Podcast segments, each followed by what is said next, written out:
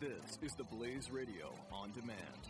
When our water heater broke down last month, it was a nightmare. It took five hours for the plumber to show up, and he charged us a couple of hundred bucks just to come out. And then it cost another $1,800 to put in the new water heater. By the time it was all said and done, I felt like I'd been taken. But what else could I do? The smartest thing you can do is get a home warranty from American Residential Warranty. Their home warranties pay to repair or replace all your major appliances when they break, and they will break, and at the worst possible time. Call American Residential Warranty right now for free information on home warranties starting at just pennies a day. Don't wait for your refrigerator to stop running or your ceiling fans to stop turning. Call American Residential Warranty right now. Ask how you can save up to 50% on washer and dryer coverage. Just call 1 800 686 3910. That's 1 800 686 3910. Again, 1 800 686 3910. Call now. The more the world changes, the more we find comfort in things that never change. This is Rabbi Daniel Lapin on demand on the Blaze Radio Network. Welcome, everybody. Welcome, and thank you very much indeed for tuning in. Great to have you part of the Rabbi Daniel Lapin Show. Happy you're there and happy that I'm here. The more that things change, the more we need to depend upon those things that never change. And who better to talk about the things that never change than your rabbi? Yes, that's me, Rabbi Daniel Lapin. And uh, one of the things that never changes, of course, is, well, the most basic thing that never changes reproduction. Odd to think about, isn't it? Isn't it? I mean, the, the painter Rembrandt came about because a man and a woman got married and became his parents. And uh, every single person you can think of famous and not, right? Everybody, just think about it. Winston Churchill actually had parents.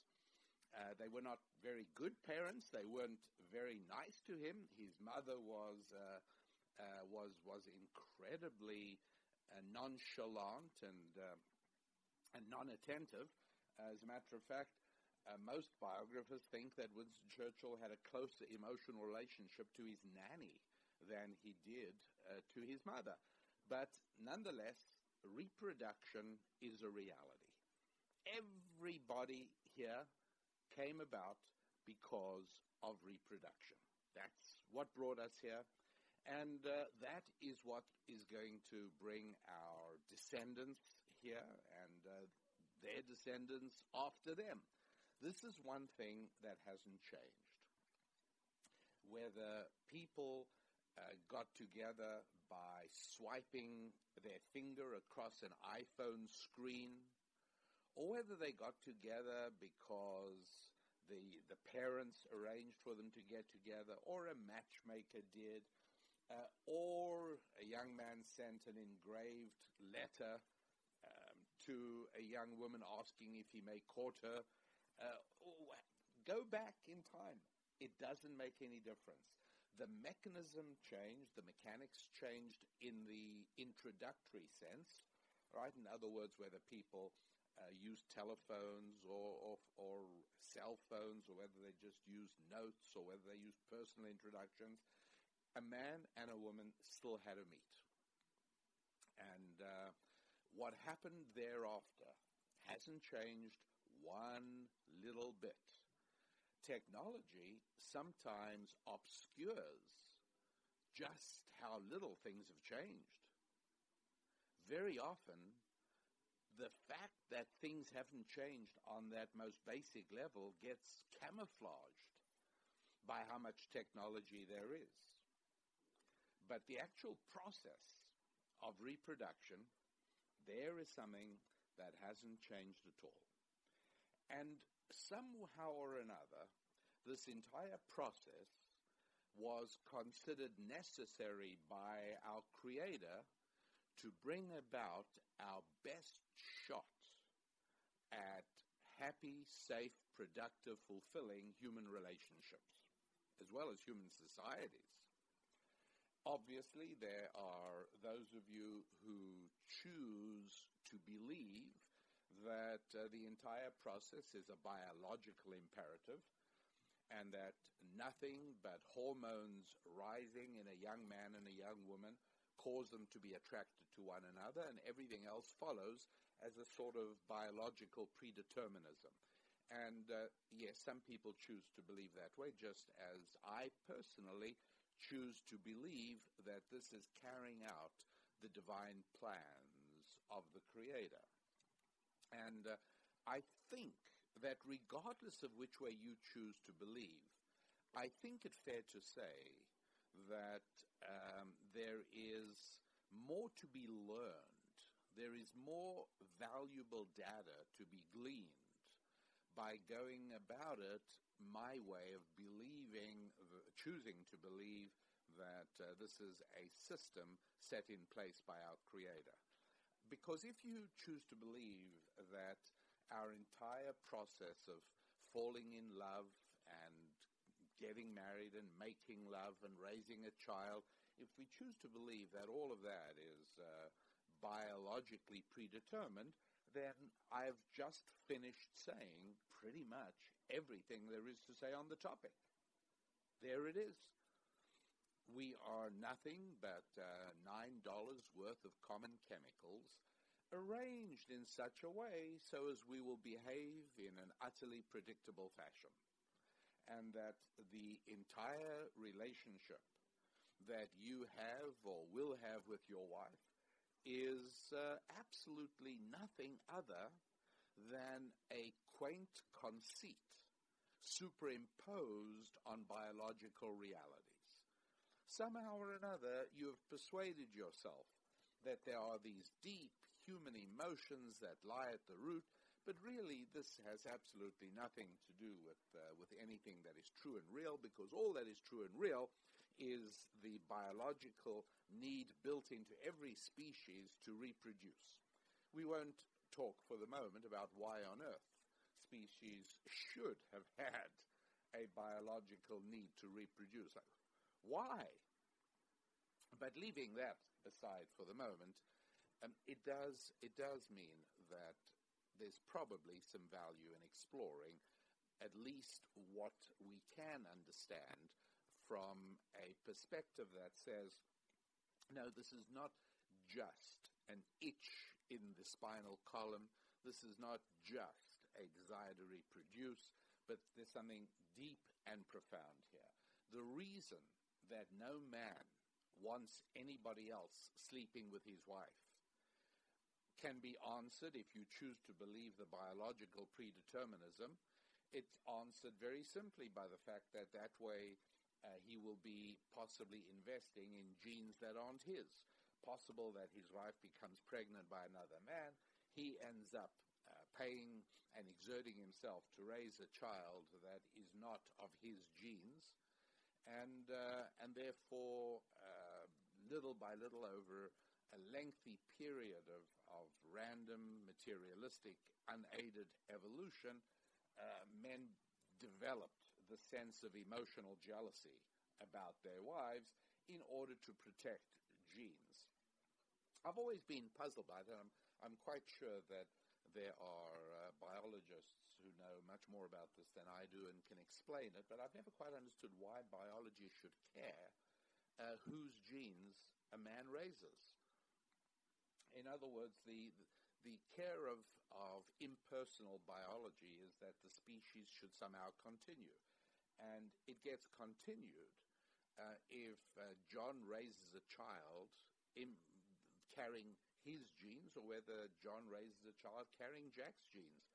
And the fact is, there's another child in the world, which is exactly all that biology should really care about.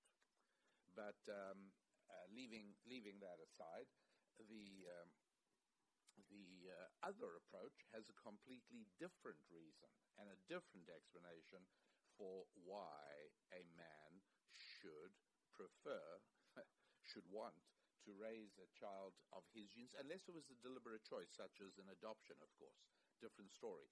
But why a man would not want his wife to have a relationship with another man, uh, that's the starting point. In other words, that's not developed later on through evolution because of biology's imperative that a man should reproduce and invest in his own genes. As I say, I'm not sure why that should matter, but leave it aside for the moment.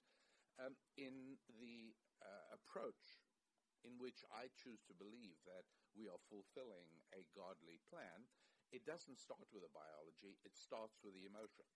And it starts with the idea that uh, there is a seventh commandment called do not commit adultery.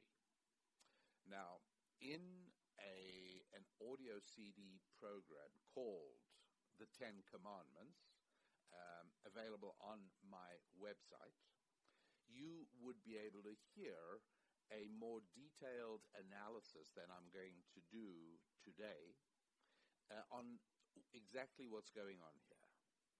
But nonetheless, you do deserve at least something of an explanation so that you can uh, more effectively balance the two views that I'm describing the view of biological predeterminism or the view of a, uh, a biblical understanding of what's going on. And what we, what we understand here is that the Ten Commandments are not referred to as the Ten Commandments other than four lonely occurrences in the five books of Moses. Only four times is it called the Ten Commandments, but it's called the two tablets 28 times. No, more than 28. I think more than 30 times, actually. It's called the two tablets more than 30 times. Isn't that something? This would clearly suggest that the two tabletness quality of these 10 statements is more important than the 10 quality. In other words, had there been 12, that would also be okay, as long as they appeared six on each of two tablets. Now, that's very interesting, especially when coupled with the fact that in Hebrew, it's not called the Ten Commandments, it's called the Ten Statements. And that makes sense because if you call them the Ten Commandments, you're left with a, a, a real dilemma, which is why on earth, if these are the Ten Commandments, you have to assume this is a sort of condensation of all the commandments. This is like the collection of the ten most critical and vital commandments. Okay, fine. In that case, you'd think that all the biggies would be there. And so, why is there no commandment there to, um, to give charity? Why is there no commandment there to set up a legal system, which is, by the way, a very, very fundamental commandment in the five books of Moses? because uh, without that, an economy cannot function. There's got to be a commonly accepted way of resolving disputes. Because as long as human beings try to better themselves by trading with one another, there will be misunderstandings at best. Uh, so, uh, you'd have expected something as important as give charity to be one of the ten, you'd have expected set up legal systems to be one of the ten, instead of which we seem to almost have a redundancy there. For instance, uh, the tenth one is don't covet. But I mean, do I really care if you want my stuff as long as you follow commandment number eight, which is not to rip me off? Don't take my stuff. As long as I know you're not going to take my stuff, why would I care whether you want it? And that's what the tenth so called commandment seems to stress. You should not want other people's stuff. So, what's that about? Well, clearly, these are not the collection of the ten most foundational commandments. These are not by any means the, um, the, the sort of collection or the condensation. No, these are not the ten most important commandments. These are not the, uh, the, the essence of God's instruction to humanity. No, in that case, what is it? Well, remember, once we know that it is actually a um, the the two-ness is more important than the tenness. Uh, it's more important that there were two tablets than there were ten statements. The only reason that can make sense is what? Well, Why don't I tell you that coming right back? And before we uh, go to a quick break, let's take a, uh, another opportunity to remind you that uh, this entire operation uh, is based on me providing things to you of value and you acquiring those things of value. Pretty much the same way that uh, the plumber uh, works by repairing your pipes and making your life better in the sense that you don't have water spurting out over your kitchen floor and you also don't have to figure out how to solve the problem yourself.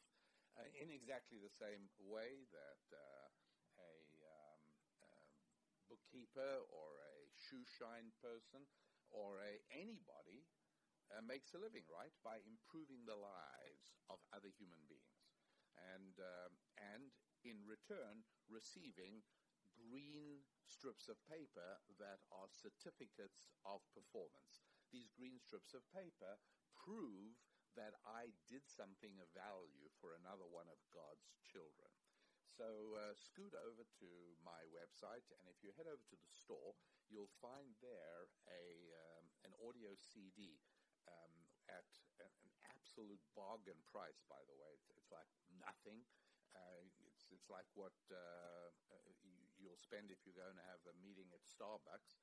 Um, the, um, the, the the thing is called the Ten Commandments, an audio CD, and it lays out in in great and compelling detail the shocking paradigm shift that allows you to see what God really intended with the two tablets, what we really are supposed to grasp from it, and uh, enabling us, therefore, to spend less time on that now and enabling me to get right back into our main topic of today, which is reproduction. And uh, I'll continue with that in just a moment. Ancient solutions to modern problems. This is Rabbi Daniel Lapin on demand on the Blaze Radio Network. When our water heater broke down last month, it was a nightmare. It took five hours for the plumber to show up, and he charged us a couple of hundred bucks just to come out. And then it cost another $1,800 to put in the new water heater. By the time it was all said and done, I felt like I'd been taken. But what else could I do? The smartest thing you can do is get a home warranty from American Residential Warranty. Their home warranties pay to repair or replace all your major appliances when they break, and they will break, and at the worst possible time. Call American Residential Warranty right now for free information on home warranties starting at just pennies a day. Don't wait for your refrigerator to stop running or your ceiling fans to stop turning. Call American Residential Warranty right now. Ask how you can save up to 50% on washer and dryer coverage. Just call 1 800 686 3910. That's 1 800 686 3910. Again, 1 800 686 3910. Call now. Rabbi Daniel Lapin returns with more of how the world really works on the Blaze Radio Network on demand. We're back again. I'm Rabbi Daniel Lapin. Thanks for being here and uh, looking at why it is that the 10 statements that God thought it important enough to give to Moses on Mount Sinai had to be given on two tablets. I mean, as I always explain, Moses was an 80 year old man at this point, and uh, you can well imagine that uh, God says, okay, so uh, that uh, num- that's number five, honoring your father and mother. We've done that one. Okay, Moses, grab another stone tablet, would you, and we'll carry on with number six. Moses says, Hey, God, if I reduce the font size a little, I could actually get this one onto the same tablet. God says, Take another tablet. Moses argues one more time and says, God, I'm an 80 year old guy. It was hard enough coming up this mountain. I've still got to get down. Clutching one big stone tablet will already threaten my life and limb if you want me to get down this mountain holding two tablets, it's not going to work. God just says, Take a second tablet, Moses. And uh, so, sure enough, uh, Moses puts the next five on the second tablet. The only reason that can make any sense at all is that we are meant to compare the two lists. You see, if all ten were on one tablet, it would just be one list of ten statements. But if we write them on two parallel tablets, five on each, we are tempted to look at one as matching six, two as seven, three next to eight, four next to nine, and five next to ten. And then it begins to make some sense. Because sure enough, the first one on the left, on the first tablet, is I am the Lord your God. And what God is really giving us here is a primer on relationships. In other words, if uh, I don't accept that you exist and that you have a right to exist, then we have no basis for a relationship. There is a reason that uh, a test run in California a few years ago to find out which group of people had high self-esteem. This is why the silly self-esteem movement flopped in California schools, and uh, and uh, it was a time while they were pushing this idea that self-esteem really matters. Self-esteem is really saying uh, I'm totally ignorant. I haven't learned a single thing. My school is an abject failure, but I sure feel good about it. That's what the self-esteem movement was all about. Now, self-respect is an entirely different thing. Self-respect is what you feel after you've accomplished something, after you've achieved something. You have a legitimate sense of self-respect. Self-esteem was a way of trying to fool people. It's a, a way of trying to mislead people into psyching themselves into feeling okay when they really shouldn't. And so um, they were trying to still validate the self-esteem theory, and so they decided to study what group of people in the state of California had the highest self-esteem. Well, I wasn't in the least bit surprised when it came out to be convicted murderers, people on death row. Just think about it. You've got to have extraordinarily high self-esteem to kill somebody you have a disagreement with. And that's really what self-esteem is all about. So no, um, the, uh, the, the idea, the very first step of a relationship, the bullseye of a relationship is I acknowledge your right to exist. No matter what you say or do, I will never impinge on your right to exist. And that's true for our relationship with God. You're not going to have a relationship with God if you can't deal with the reality of his existence. And now the second tablet has to do with our relationship with other of God's people, of God's children, other human beings. So what do we do? The sixth one, which matches the first one, the sixth one is, well, you know it, thou shalt not murder. That's right. You can't have a relationship with somebody if you're willing to murder him. Clearly not. And just a, a word of uh, caution. The sixth commandment in the Hebrew absolutely doesn't say you should not kill. It says you shall, shall not murder. The difference is that society has the right to execute. Who are they executing? Somebody with whom society wishes to no longer have a relationship. So it makes perfect sense. But uh, in the um, in the Hebrew, number six is "Thou shalt not murder." Now we go to number two, right? Second one on the first tablet is "You shall have no other gods alongside of me." Uh, that means a relationship with um, with anybody has to be unique and special. Have you ever uh, been attended to by a sales professional, either on buying a new car or in a store, and you see that they've got an absolutely canned pitch? You just know they're saying to you exactly what they've said to a hundred other customers just before you. And, uh, and furthermore, it's not going to go anywhere different at all. That's called adulterating a relationship. And um, in marriage, obviously, the idea is you don't treat your wife the exact same way you would treat other women, and you don't treat other women the way you would treat your wife. Relationships are pure. And that seventh commandment doesn't only apply to marriage, it applies to all relationships.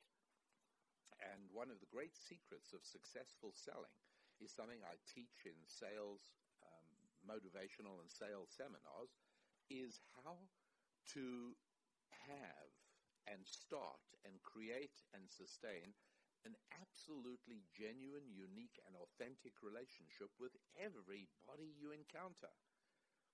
Because people can feel that, and it's a totally different relationship. And so, uh, when uh, I speak about exclusivity in marital relationships, it's not that my heart is made to feel that way because my biology doesn't want my genes to be interfered with and somebody else's genes to be raised by me. No. It starts off with the biblical imperative of a unique relationship with your wife. A unique relationship with her means that nobody else enjoys that same relationship with you, and she doesn't enjoy that relationship with anybody else. End of story. That's it. And whether an outcome of that, namely that I won't be raising somebody with someone else's genes, a child with another man's genes, whether that was part of God's original plan or not, I have no idea. All I know is that a marriage is going to be a whole lot more successful if there is exclusivity there. And yes, I know it's a challenge at times. There's no question about it. It can be very challenging, and and it, and it's meant to be because when we resist a challenge, we become stronger. When we submit and yield to a challenge, we become weaker. You know what I mean, right?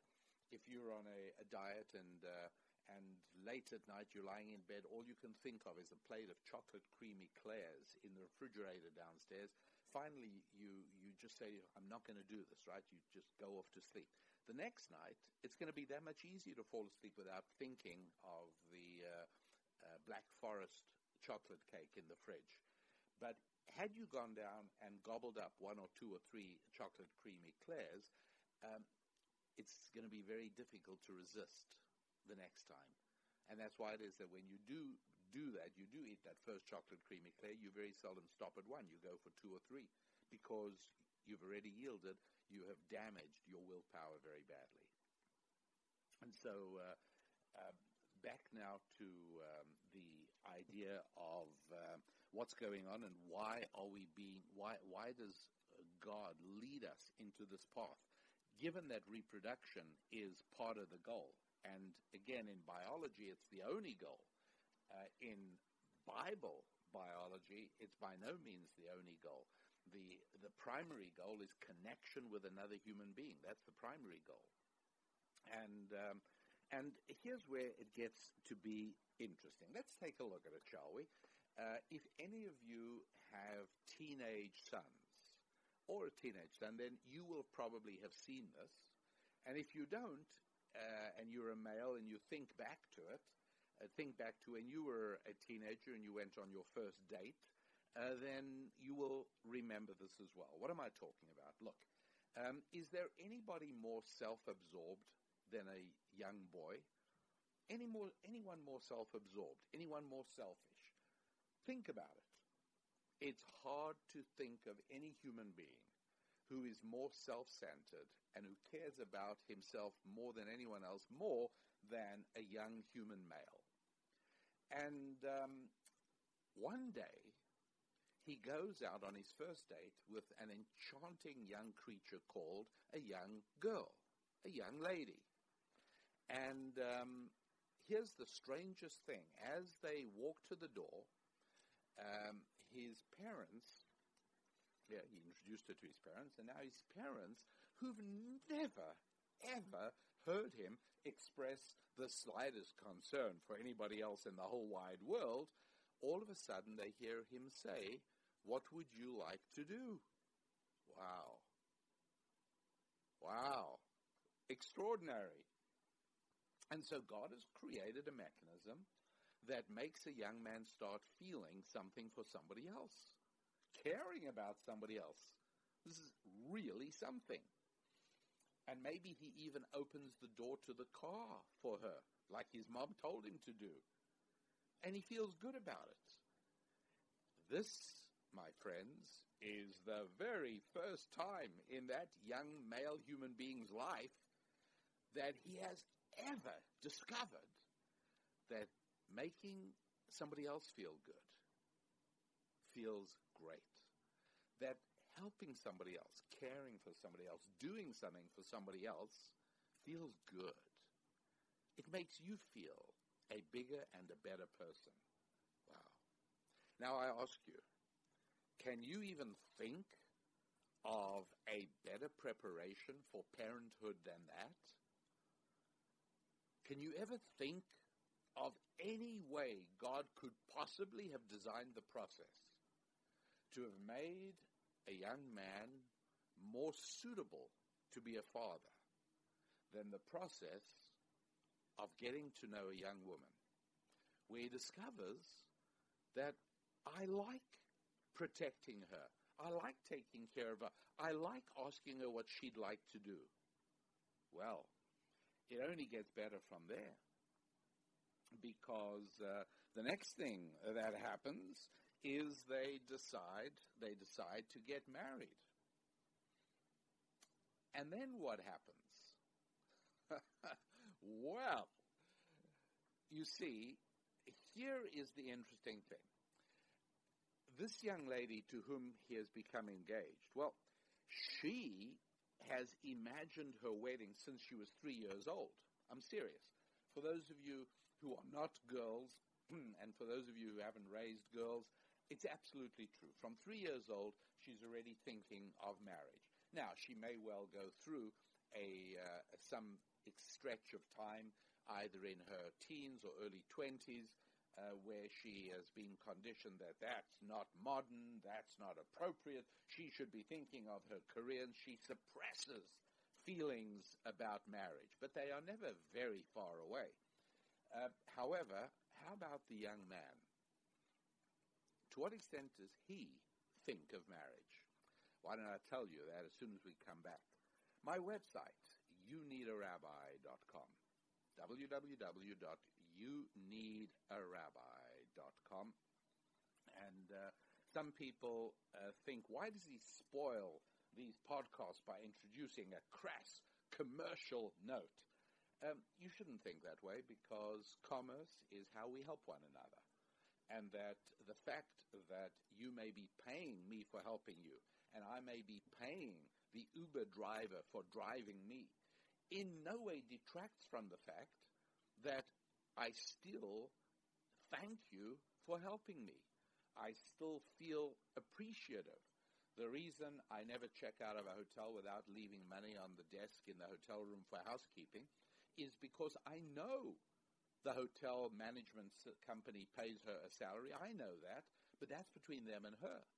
But me, I arrived in that hotel room weary and tired, and I came in, and the hotel room was clean and perfect and everything in the right place and the bathroom was clean.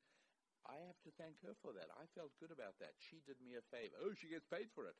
Irrelevant. She still did me a favor. Commerce is God's way of incentivizing us to do well for one another. So head over with good spirit and a full heart to uh, RabbiDanielLapin.com and head over to the store. Take a look, particularly at a, uh, a little product called the Ten Commandments. I think it's something you'd want to take a look at. We'll be back in just a moment for me to tell you about what happens to a young man contemplating marriage. Don't go. You're listening to Rabbi Daniel Lapin on demand on the Blaze Radio Network. Find more at theblaze.com slash radio. Don't miss the Morning Blaze with Doc and Skip.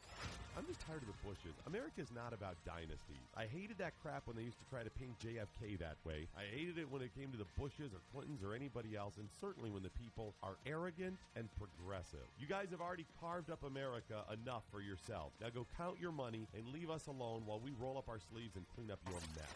The Morning Blaze with Doc and Skip. Weekday mornings, 6 to 9 Eastern on the Blaze Radio Network. Revealing how the world really works. This is Rabbi Daniel Lapin, on demand on the Blaze Radio Network. Here we are together again, the Rabbi Daniel Lapin Show. Thank you all. You know how much I appreciate your participation. I really do. And uh, also very much value the emails I get from you. Um, the last show, uh, the last show, which was a recording of a speech I did in Chicago, uh, and I, I, I put it up as the podcast in trepidation, waiting to hear whether or not you'd like it. And I asked for your feedback. And I want to thank all of you. I, I got a lot of responses. I read every single one of them. I've answered a few of them, and I'm going to try and answer more. I really appreciated getting them. Uh, and you all told me, with no exceptions, there was nobody who was negative about it, which surprised me, but uh, everybody uh, said that's you know that was a good thing. Do, feel free to do it again.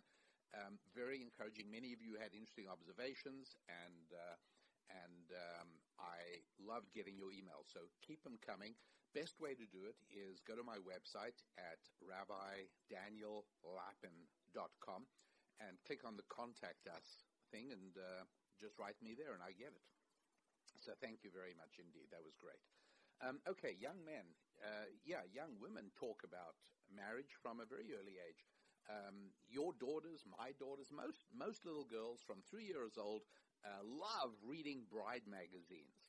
Sorry, my little boy and your little boys, no, they're not looking at um, uh, Best Groom magazine or uh, the Modern Groom. No, sirree, they are not looking at marriage magazines. They're looking at truck magazines.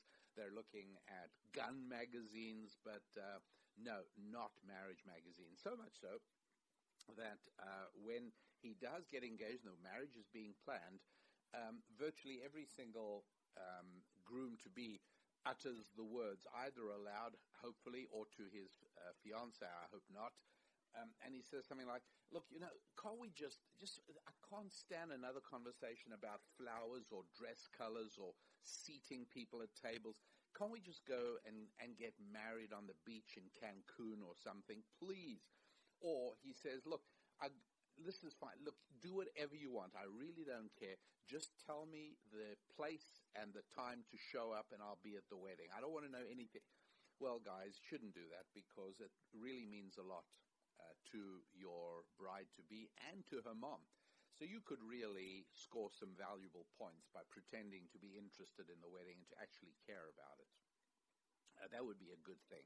Uh, and in so doing, you would be also um, furthering yourself in the great male development program called marriage. That's right. You'd actually start increasing how much you care about other people. And uh, getting concerned and interested in your marriage is, is one really good way to go about doing exactly that. And so uh, all you got to do is um, go along and uh, actually express interest in, in what's happening, and, and your wife, your bride, will will always appreciate that.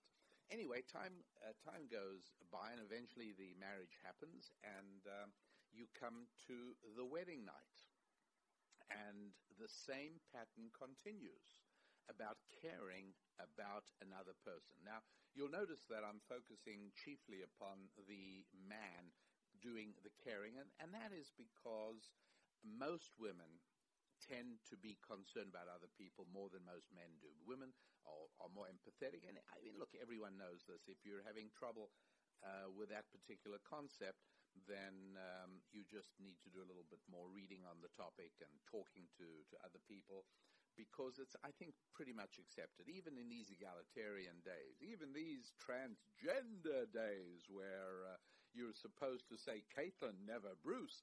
Um, nonetheless, I do think most people still acknowledge that women are more empathetic. Um, at, at meetings, business meetings, you'll see where, where men will say things that uh, are very direct and blunt, even if it hurts the person who made the suggestion, women are mes- much less likely to do it. Women are much more likely to uh, to be aware of other people's feelings and be concerned about them. So that's why I'm talking primarily about the grand male uh, improvement model called marriage. And so uh, there they are, uh, wedding night, and, and, and guess what one of the uh, most common phrases. Well, you you don't really even need me to tell you this, do you? But but after and and again in in my pretty little um, anecdote I'm speaking about here, um, people who who stayed chaste until marriage, and and here they are, finally one of the grandest adventures of life. Um, two people giving themselves to one another physically. And what is the phrase used by men in all places, at all times, and, and everywhere and every how. He's either saying it or at the very least he's thinking it and he's saying, Was that good for you also? It was wonderful for me. Was it good for you too? Again, he can barely, eh, the, the, the, the, the young boy in him can barely recognize him now. Right? The 12 year old can't possibly imagine caring about how another person feels. But now, as a young new husband, he's, was it good for you? He cares about that. And as time goes by, he discovers that bringing pleasure to his wife is even more delightful than the pleasure he himself experiences. That's how God created it. Um, would would that part be necessary for purely biological biological imperatives? I don't know. Uh, I only know that animals don't have that same sense. There's no uh, there is no apparent uh, caring on the part of a male dog or, or cat or camel or kangaroo uh, for the female. And yet, uh, it is a very distinctive and very notable part of what happens to the man. And then um, at some point, uh, hopefully, she becomes pregnant. And again, you've got to ask yourself why. You know, wasn't it? Wouldn't it be possible for this creature to to just be there uh, quickly? I mean, there are there are many things that that happen fairly rapidly in nature. Have you ever watched a Venus flytrap plant shut its leaves upon a hapless fly? It happens pretty quickly. So it wouldn't be outside the realms of uh, biology to, to go ahead and have the child produced in, you know, three days, express delivery, Amazon Prime. And um, it, I could even think of some biological improvements and advantages that way. Less opportunity for the for anything to go wrong. Less opportunity for the mother to abort the baby. I mean, there it is. It's it's out already. You'd think from a biological point of view that would make a lot of sense. But uh, the good Lord chose to do it a different way, and that is for it to take nine long months. And however long they appear to the man, especially the last three months, they seem even longer to the mother, mother to be. And, uh, and they just drag out. What's that all about? Well, that's, again, uh, time to get used to it, time to think about it, time to uh, become aware that your life's about to change in unexpected and amazing ways. And um, and to become more adjusted um, to the notion that this little creature is coming into your lives. Um, if you thought that taking care of another human being was, was thrilling and wonderful and exciting when you uh, became enamored with your spouse, to now be able to take care of another human being, a little, little tiny human being who's utterly dependent upon you, and who you're going to shape into everything you would aspire to. Well, that is even more special and more amazing than anything you could possibly have imagined before.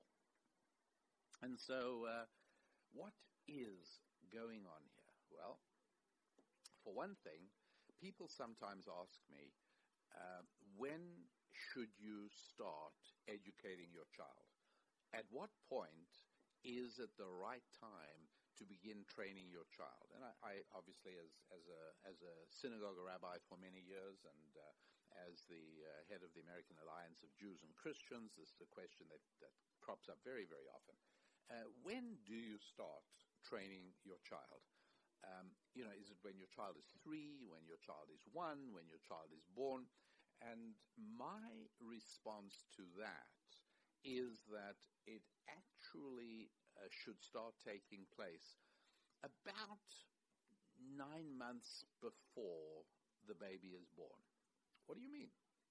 How can you, you can't start, how do you start educating and training a child before the child is even born? Well, you see, uh, in the Lord's language, in Hebrew, there is a very important principle which is that if a word has two separate meanings, those two meanings are related if the word is the same. And so, for instance, in English, if somebody says, um, I, uh, I had a wonderful hand at poker last night, a flush, and then I went to the bathroom, and yes, I did flush. And then I went to work this morning as my work as a carpenter, and I applied the Formica veneer flush with the cabinet surface, um, you see that uh, we can use the word flush in, in many different non-related contexts.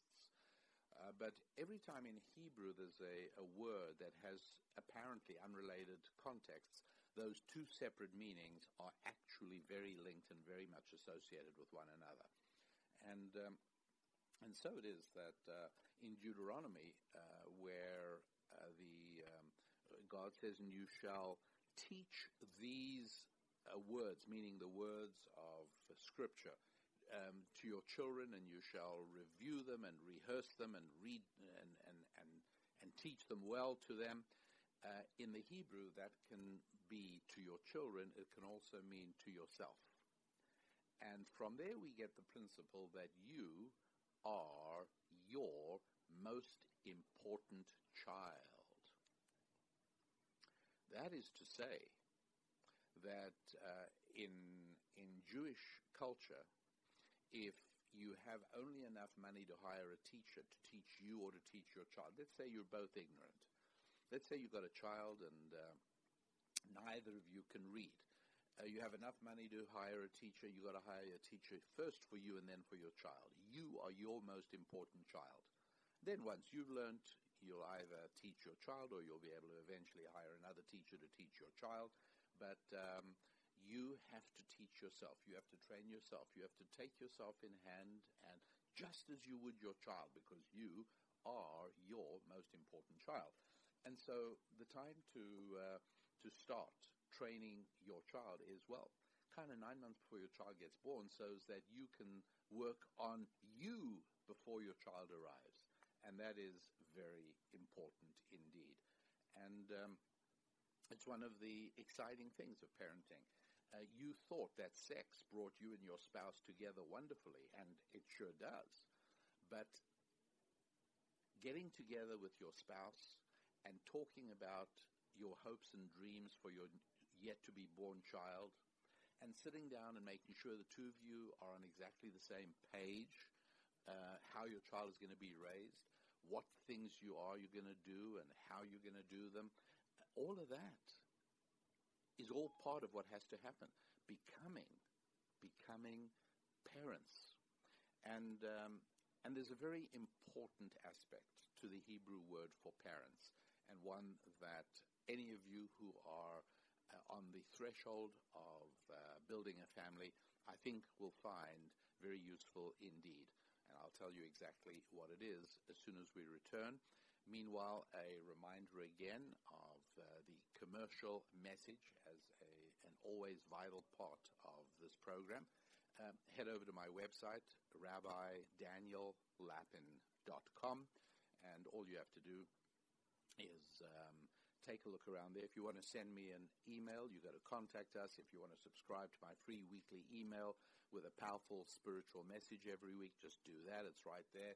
And uh, if you'd like to head over to the store and um, support this project by means of acquiring a resource which delves far more deeply into any of the topics that we are discussing right here.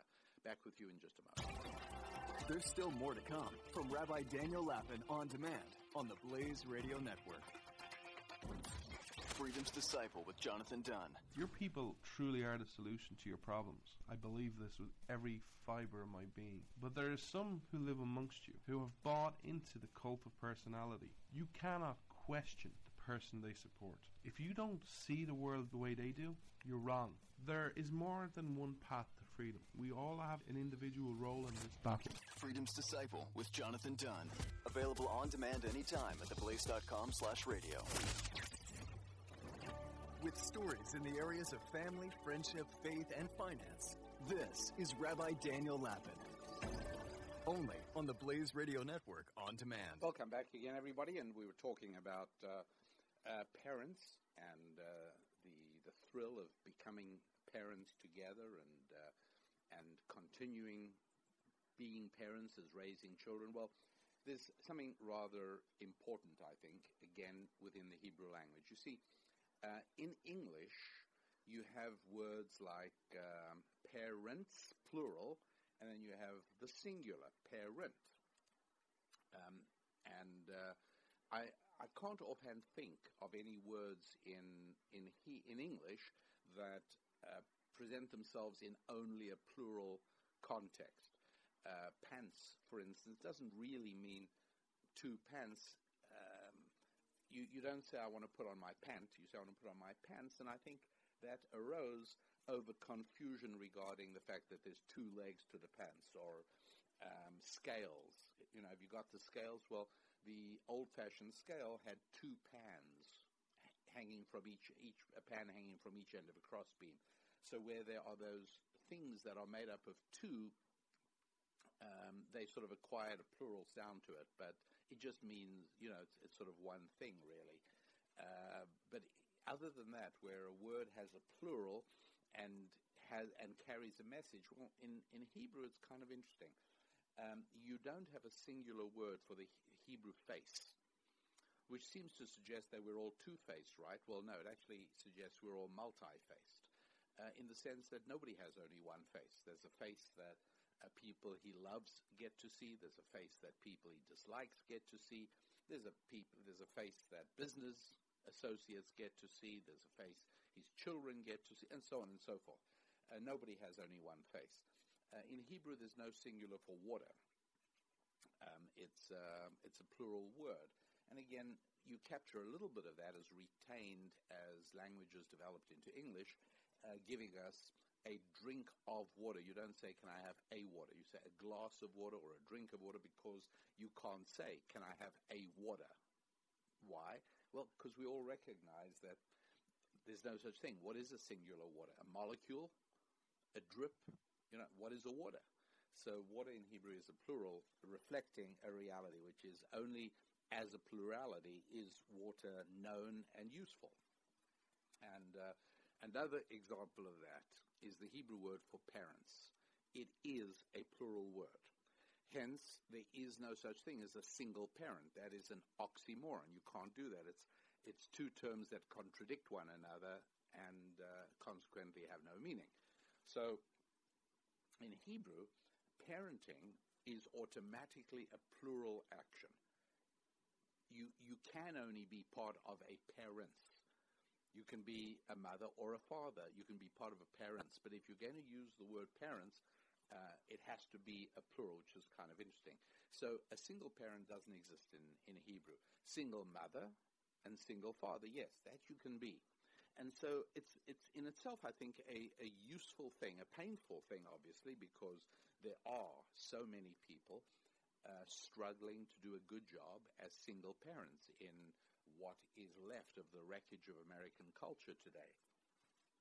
But the uh, in in truth and actuality, if you like, ideally in an ultimate context, uh, parenting is only something that a father and a mother can do together. Uh, in its most effective way, it takes both.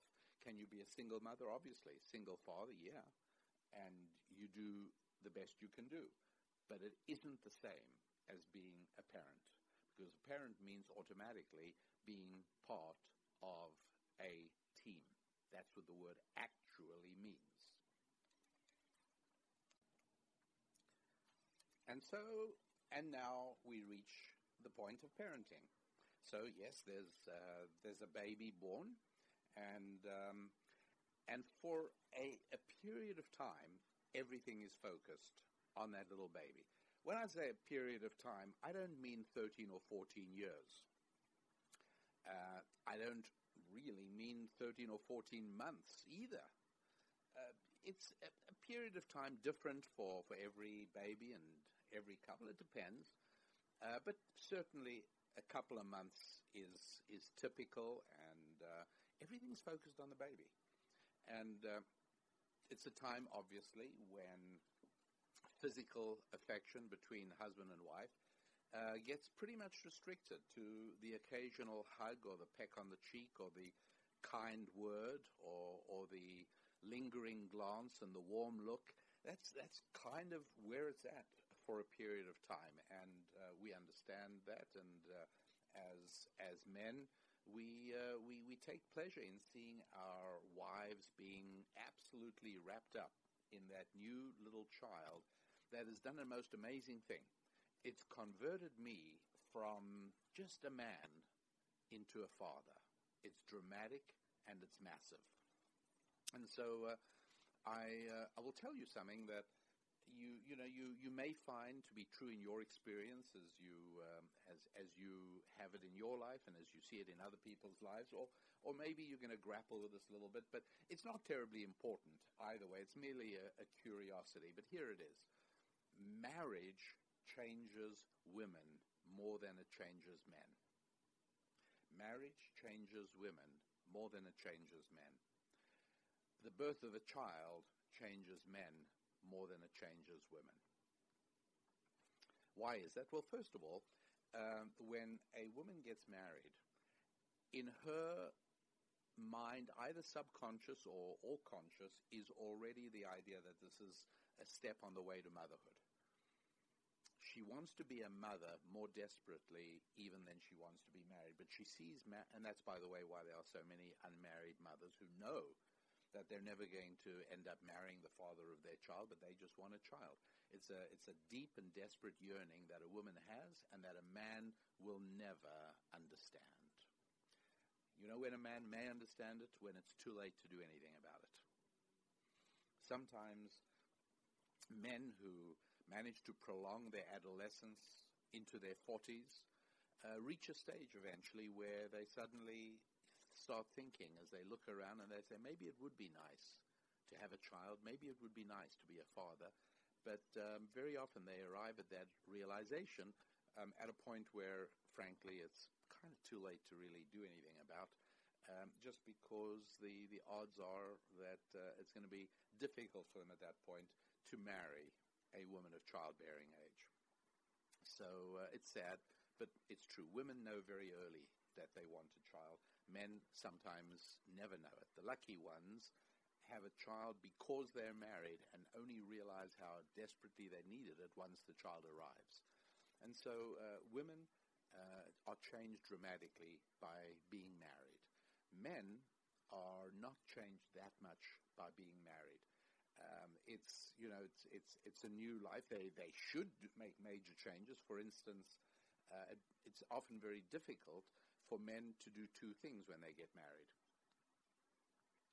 Uh, one of the things is that it's it's difficult uh, for men to express feelings, and their wives, especially in the early years of a marriage, the first couple of years, very talk to me, tell me what you're thinking, tell me what you're feeling. She says, and she doesn't realize that it's not that he refuses to do so; it's that he doesn't know how to. He's, he has no experience or practice in expressing feelings he may not even have uh, experience at feeling feelings.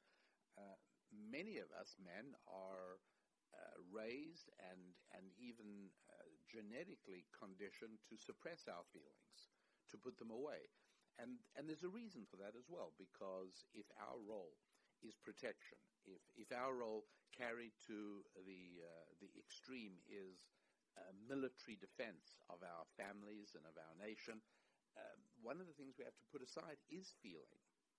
Very much has to be suppressed. I'll tell you the truth. Uh, when you have a, a, new baby and it comes Monday morning and it's time to leave the house and go to work, you do have to kind of suppress your feelings. And you, you, you just got to make yourself do it and go. And so for men, a lot of our training is specifically not yielding to our feelings, not even feeling our feelings, doing our duty rather than what we feel like, following our heads rather than our hearts.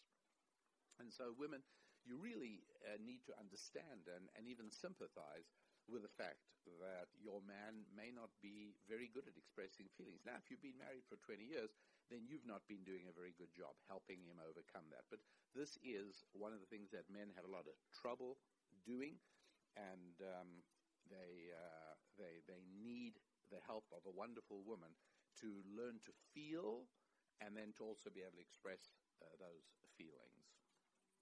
Now, uh, the second thing that men find it difficult to do coming into marriage um, is keeping joint schedules. One of the hardest things for a man early on is when somebody says uh, says to him in at work, "So uh, can we, we'll get together on Sunday evening? All right, I'll come over to your house." The right answer is, I'll check with my wife and get back to you in an hour.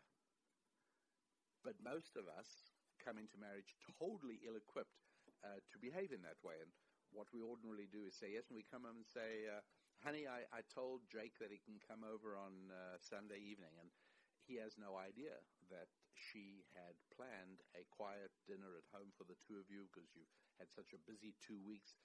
She has no idea. She, you have no idea that that was in her plans, and she didn't tell you it was going to be a surprise. Anyways, you see how that works. But uh, it, it, it, it's a hard thing for us guys to get accustomed to, which is uh, that that you're you're a combined entity now, and commitments uh, have to be shared, and um, and both have to sign on in order uh, for something like that to take place. Okay, well, uh, that's not the only thing um, that is difficult to uh, understand and move into as we get married. Uh, and it's not only for men. It sounds as if I've focused up till now on all the things men have to do to adapt. And to some extent, that's understandable because women are much more naturally attuned to marriage and children than men are. So there is a lot of getting used to it that uh, men have to do. There's no question about it. But uh, how's about uh, women? Is there anything that women have to do and get used to? Are there any challenging things for women? Oh, yeah. Oh, yeah. Very, very challenging thing for women and uh, perhaps it's, uh, it's, it may be one of the most important things that, uh, that I'll talk about and, and, tell you in this particular program. So I'll do that as soon as we come back. And uh, before we go to break, uh, yet again a reminder that uh, the website is rabbidaniellapin.com, L-A-P-I-N, rabbidaniellapin.com. And while you're on the website, you can check into the Ask the Rabbi feature. We've got thousands of questions that we get asked, and you can actually search the answers and uh, see if any questions you have have already been asked in the past. Uh, you can subscribe to my free weekly thought uh, thought tool, uh, and you can head head over to the store section where you are able to acquire a resource that'll help you, and your purchase of it helps me uh, one of them is called Madam I'm Adam Decoding Marriage Secrets from Eden. And in it, I go into greater depth on exactly the topic that I'm about to address as soon as we come back right now. This is Rabbi Daniel Lapin on demand on the Blaze Radio Network. Matt Walsh. Can you think of an example, besides Columbine, of a group of two or more heavily armed, non-Muslim people walking into a place and uh, shooting civilians at random. But of course, we're supposed to pretend that we don't recognize that or realize that. But this is where political correctness leads, and it's even worse than that because in this case, political correctness may have indirectly killed 14 people. Matt Walsh. Available on demand anytime at theblaze.com slash radio. We now return with Rabbi Daniel Lapin on demand on the Blaze Radio Network. Hi, everybody. I'm your rabbi, yes, Rabbi Daniel Lapin, where the more that things change, the more we need to depend on those things. That never change. And a man and a woman having a baby is something that uh, happens today. It'll happen next year, just as it happened a hundred years ago, and as it happened 500 years ago, and as it happened 3,000 years ago. That's right. Uh, Moses, Moses, yeah, Moses had parents. And they were, I should, I was going to say they were as thrilled to see him as any parents are today, but of course, tragically, in what remains of the wreckage of American culture, there are far too many women who give birth to a baby who's never going to know who its father was, whose father is never going to know it, and um, the mother may not even be absolutely sure who the father was. That's that is the the tragic and um, and and penultimate stage of American civilization at the moment. But uh, but in general, in general, at least in its purest and most idealistic sense, um, the, the the the the picture of a husband and a wife, arms around one another, gazing happily and proudly down at a sleeping infant in his crib, um, is a staple of civilization. That's a picture you all know, whether you've seen it or not. We all we all know that picture. And uh, and so now, you know, after the first, after all, you know, there's been a major. Uh, this has been a major thing. I mean, a, a, woman's body really goes through a lot in in uh, labor and delivery, and then getting used to nursing the baby if that if that's what she's going to do. It takes a while. It may well be. It may well be a couple of months. You know, before she feels ready and uh, and and able to resume a normal physical relationship with her husband. Now, obviously, uh, there are obviously, I mean, physical affection mustn't be ignored uh, during this time. Needless to say, uh, touch is very important, and uh, uh, warm words and and and connections of, of hugs and so on. Uh, obviously, all very important during this time, and and again for, for most men, it's it's kind of a difficult time to, to go through, particularly if it lingers for a while. You know, uh, if uh, if uh, there was an episiotomy during the birth, and that procedure takes a little while to heal as well. Uh, it, it takes a while. It just does. And uh, it is difficult and requires uh, a certain maturity on the part of husbands to, to be able to deal with. Uh, but at the same time, it requires, uh, on the part of the wife, an awareness of how difficult it is. You see, what women don't always understand, and from my experience, both on the radio with callers and in, in marriage and family seminars and as a synagogue rabbi, I've got to tell you, um, I don't know that if you're a if you're a woman listening, I don't know this is true about you particularly, but I will tell you that uh, many, many, many women, many, many, many wives, are simply unaware, truly, truly unaware of how much a man equates your love for him with your giving him your body. Surrendering your body to a man is the strongest statement of your love for him. It's an amazing thing. And I know, I know many of you are thinking, oh, that's not true of my husband. My husband is not just like that. He's sensitive. He's got an emotional side to him. He knows I really love him. Um, well, I, I hope you validate that with your giving yourself to him because you're not right about that. Your husband is just like any other man. And we do feel that our wives love us when they give themselves to us. Conversely, when they make it difficult, when they hold themselves back in, in any way at all, uh, when and uh, when they I, I want to remain delicate in all of this. Uh, when they create a situation that a man feels that he's got two choices, begging for physical affection or doing without, that's a really, really bad situation for a marriage. Really, really bad. Uh, and um,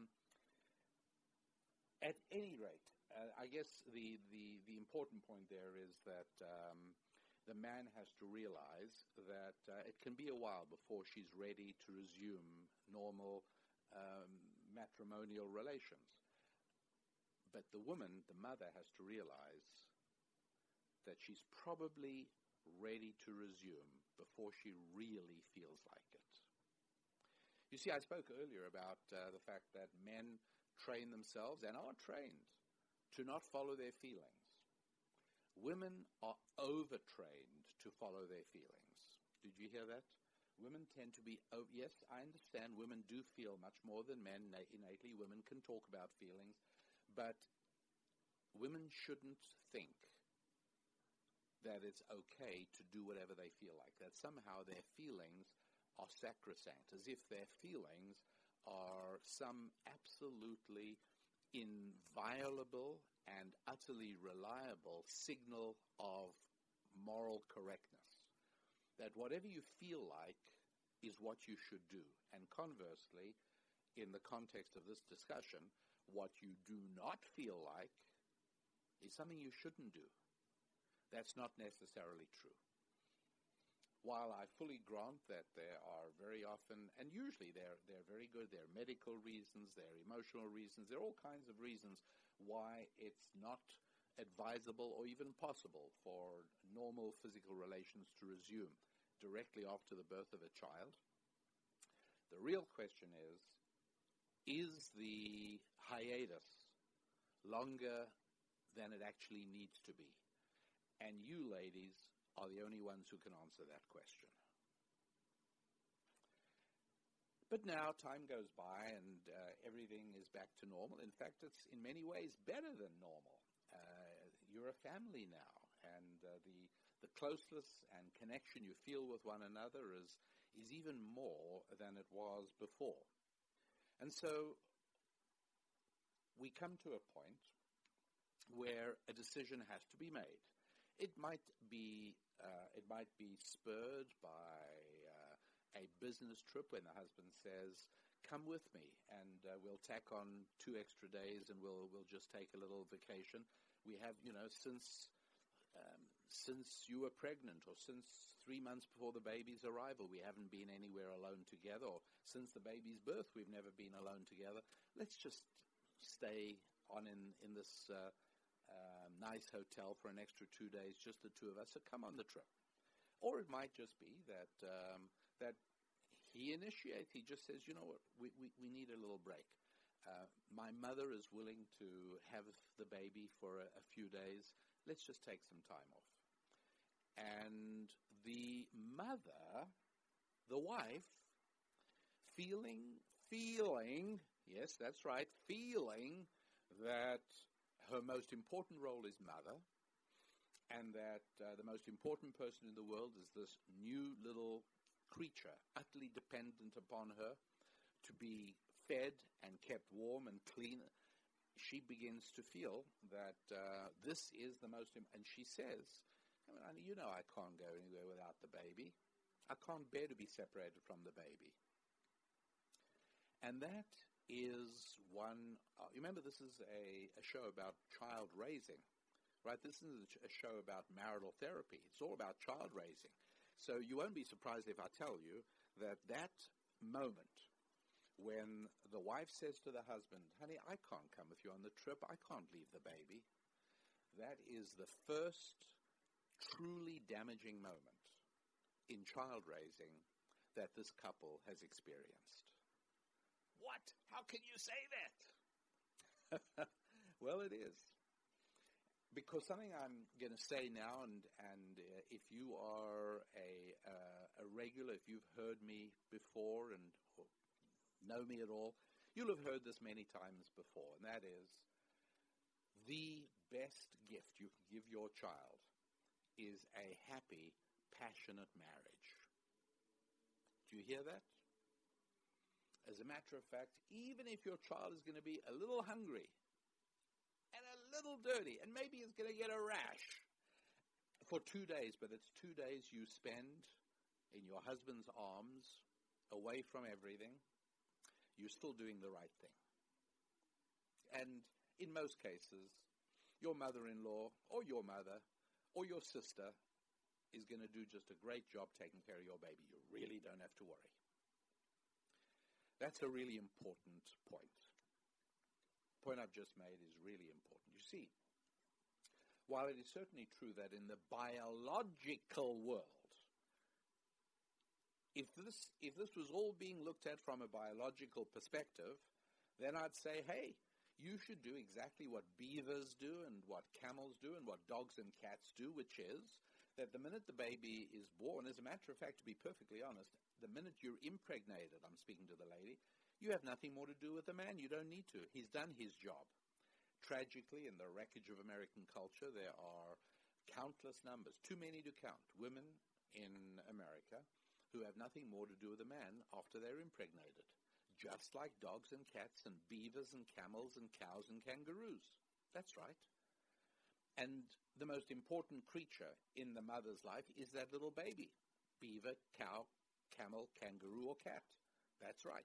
And so if we were nothing but physical creations, if we were nothing by but one more animal on the biological chain, then I would say, hey, mother, have nothing to do with your your baby's father. Why do he's from from ensuring the perpetuation of the species, he's done all that nature and biology have demanded of him. He's done his job. You don't need him anymore. And uh, from now onwards, just the creature. And so I'd say to you, what? He wants you to go away with him and the baby's only six months old or a year old or whatever it is? What? Who cares about him? You stick with the baby. Because biologically, that's exactly what a mother dog will do. She'll hang in there with the, the puppies and keep them next to her until they've matured, until they're no longer needing to nurse and they're able to run around. And at that point, they're on their own. But uh, the father of those puppies, not in the picture at all. But you see, my friends, we're not just another creature in the chain of biological diversity on the planet. Oh no, we're something entirely different. We are creatures touched by the finger of God.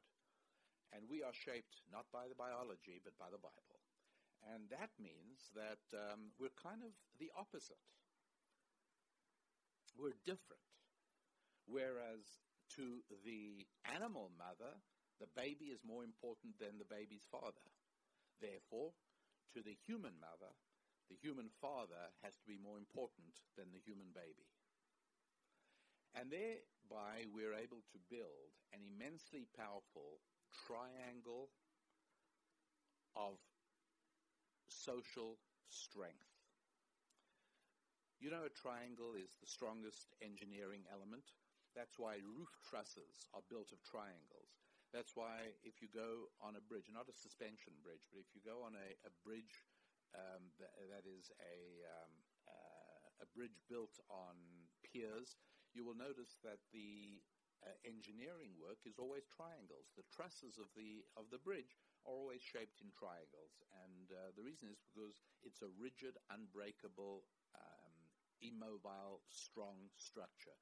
A triangle is very strong. It's one of the reasons, by the way, that a stool, in certain ways, is more stable than a four-legged chair, right? Because a stool can't rock, it can't uh, wobble a four-legged chair, if one of the legs or two of the legs are of a different, slightly different length, it'll have a wobble to it. Uh, actually, not if, well, it depends on the length of the, anyway, point made. Uh, there's a certain strength to this triangle structure. How do we see it in the family? All right, well, um, let's start with the baby. Who's the baby most attached to? Who's the baby? Who's the baby focused on more than anything else? Well, it's mother, right? That's why when the baby gets uh, hurt, it calls mommy doesn't call daddy. Most babies call mommy. Even even with uh, house husbands, or uh, as I'm told, we are now supposed to refer to them as stay-at-home dads. Uh, even so, baby most often calls for mommy. So n- we're not going to change anything there. That's perfectly normal, perfectly natural. Baby is focused on mommy. Who should mommy be focused on? On baby? No, that's good for camels and cats and cows and kangaroos. But a human mommy should be focused on her husband. Who should husband be focused on? You might think his wife. No, the baby. And there you've got that triangle. Baby's focused on mommy, mommy's focused on daddy, daddy is focused on baby. And there are few things more arousing to a mom than a husband who is that focused on her baby and on his baby. All right. Quick break.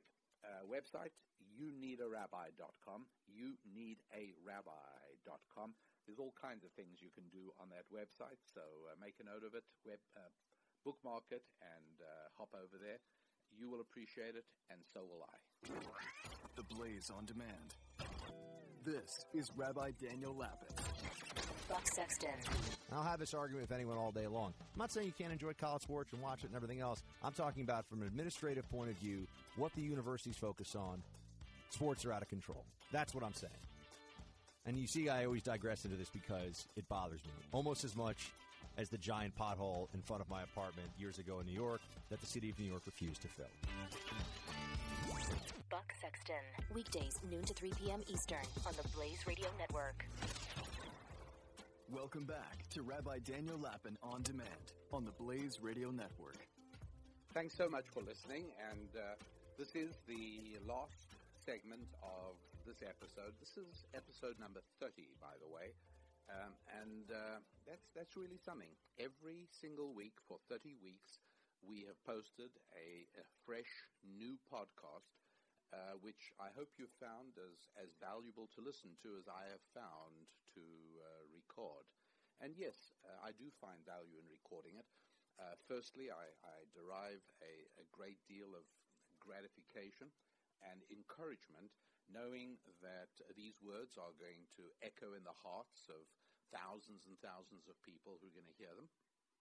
And uh, I also get enormous benefit from being forced to lay these podcasts out and to uh, clarify my thinking and structure it um, in uh, the most effective way I can possibly achieve.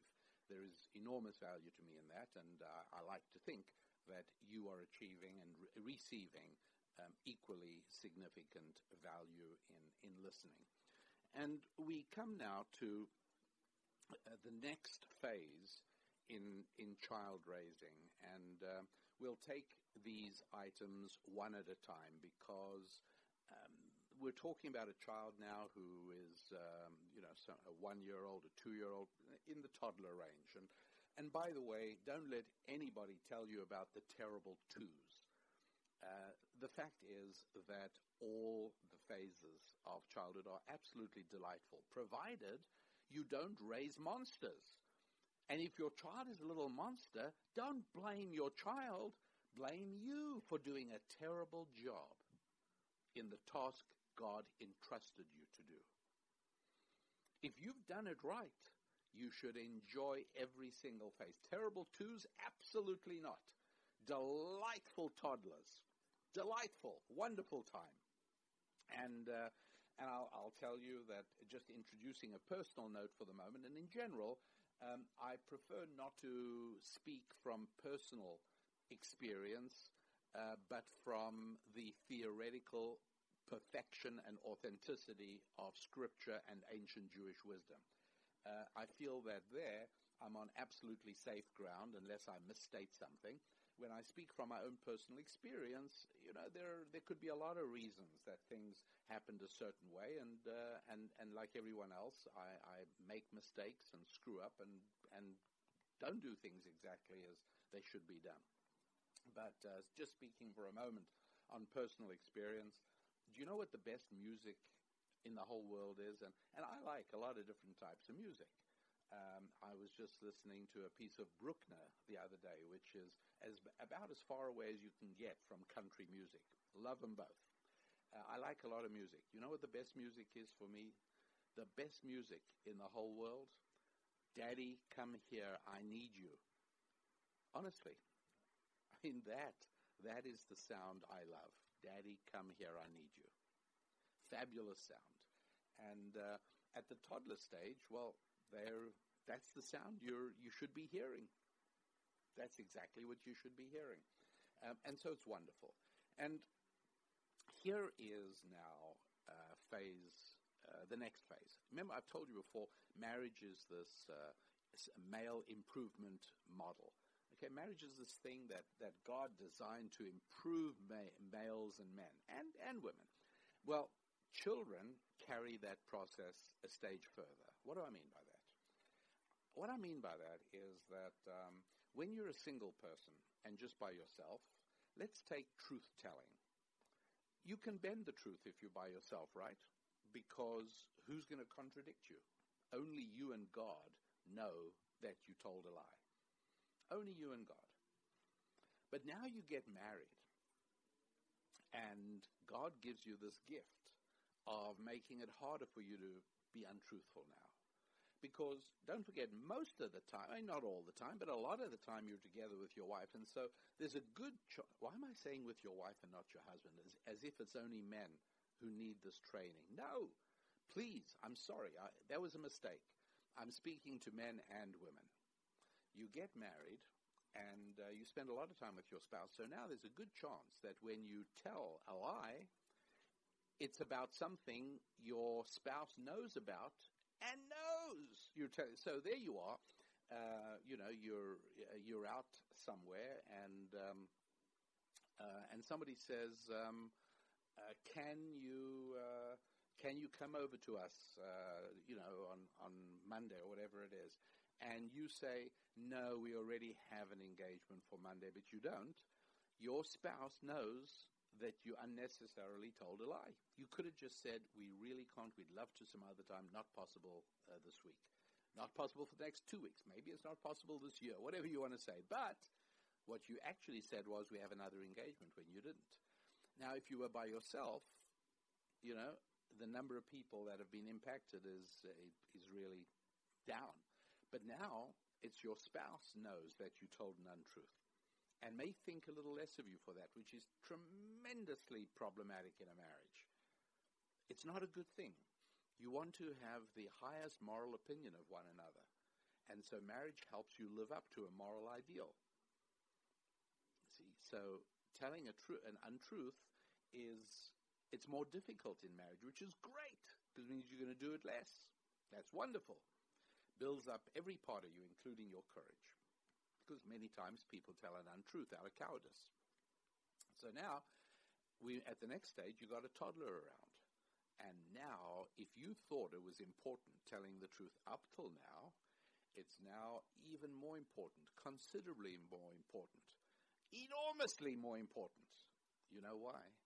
Because if your child stops believing you, if your child stops thinking that you only tell the truth, it's a calamity. It's an absolute calamity. Calamity, you might say, well, that's a bit of an overstatement. I mean, what do you mean? A cal- well, I mean, a calamity is that you are on your way to creating a monster. Really? What do I mean?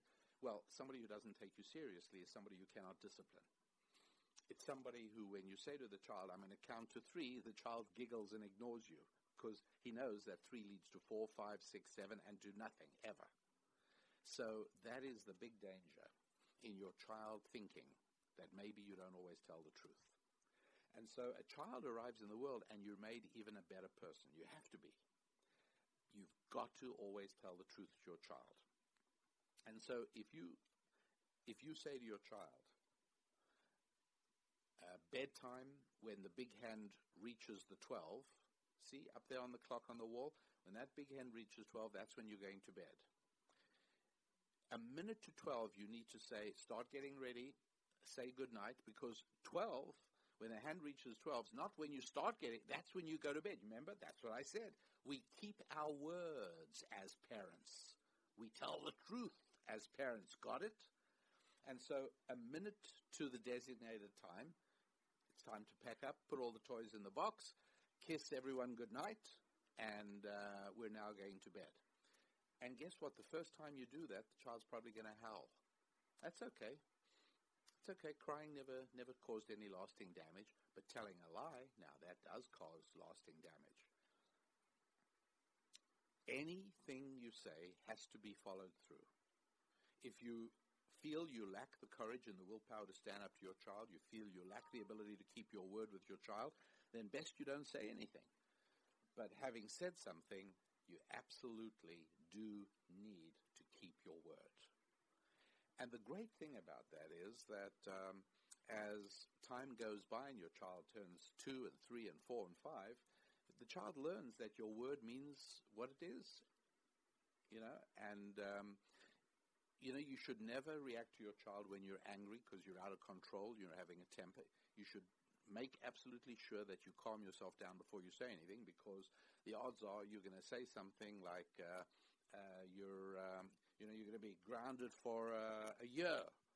Well, that's for an older child, obviously, but something equally impractical for a young child.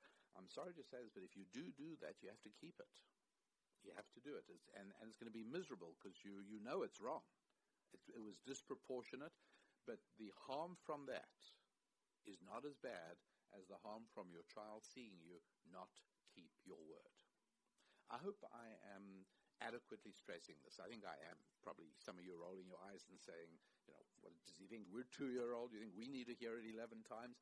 Well, uh, I, am sure you're, you're not a child and you don't need to hear it 11 times, but uh, as my mother used to say, couldn't hurt.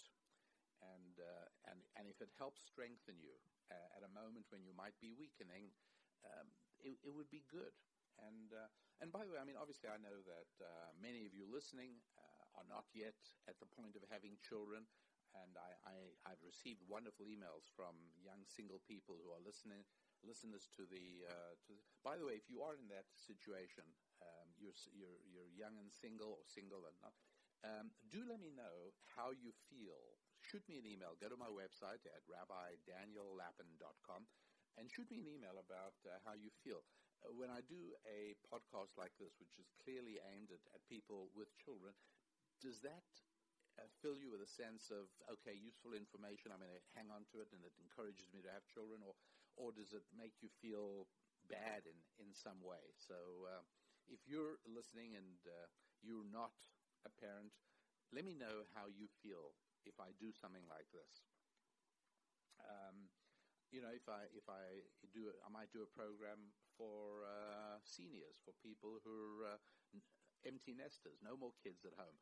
Um, how would that make you feel? Do you feel left out, or do you feel that there's information that is useful to you? I'd love to know just how you feel if you're in that category, please. So do shoot me an email at my website. You go to rabbidaniellapin.com and uh, click on the Contact Us tab. You'll be able to shoot me an email, which I will get, and, and I'd appreciate that. And so, uh, keeping keeping your word, keeping your word, really, really important. Um, being on the same page, obviously, very important. Uh, never ever contradict one another in front of your child. Never ever contradict one another. Absolutely never. You've got to behave towards one another with total respect. And um, you've got to build up the respect of the child towards the other, right? Never yourself. Your spouse should build the child's respect up for you. You have to focus on building up the child's respect for your spouse. Not contradicting one another is part of that. And uh, it's also part of letting your child know from the youngest age that he or she cannot drive a wedge between you. And this is all part of this incredible gift that one can give one's child, namely a wonderful marriage.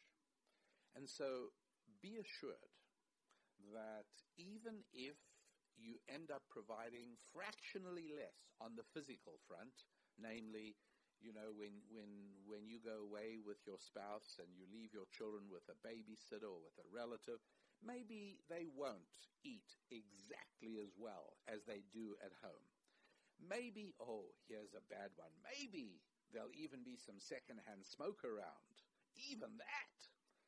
I assure you that all of those things are not even close to compensating for the enormous benefit that your child gets from parents who are in a totally loving, committed, passionate marriage.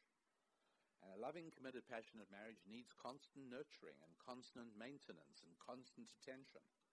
And if you do that, you're not giving attention to your child because a human being can only do one thing at a time. That's fine. You're doing a wonderful thing. One of the best things you can do in child raising is let your child grow up in a fantastic marriage can't tell you how important that is. I cannot overemphasize it. And I ask you to take that to heart. And I ask you to do something else. And that is, would you please pick one couple? Please pick one couple you know who you think would benefit from this. And have them listen to this podcast. I mean, that is if you thought it was useful. Obviously, if not, you, know, you may have tuned off by now. But if you're still listening and, uh, and you find this information valuable, please pick one more couple. More than one's also fine, but pick at least one couple and do your best to persuade them to listen to this episode, to this number 30 episode of the Rabbi Daniel Lapin Show. I don't care if they listen to it on iTunes or on SoundCloud or wherever they choose to listen to it, but uh, I would love to ask you to do that. Do you mind? I'll tell you why. Number one, it uh, increases the, the listenership of the podcast, uh, which I enjoy. It's good for me.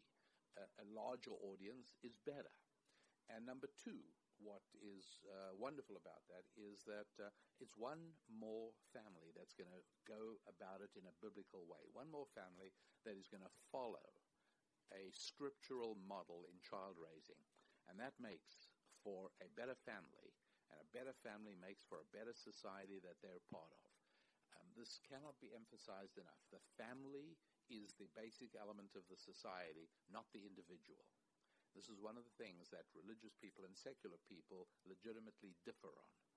We believe the family is the element of society, and uh, and others believe that the uh, the individual human being is. But for anybody who sees the reality of the centrality of the family, why the strengthening of any family is one more prop to society, one more barrier to dissolution, one more bulwark against decadence, depravity, and destruction. All of that flows from a family that is a strong, wholesome, successful family raising strong, wholesome, successful children. Thank you for listening. I remain your humble rabbi, Rabbi Daniel Lapin, wishing you, until we're together again next week, a week of good health and prosperity. God bless. Revealing ancient solutions for modern problems in the areas of family, faith, friendship, and finance. This is Rabbi Daniel Lapin, on demand on the Blaze Radio Network.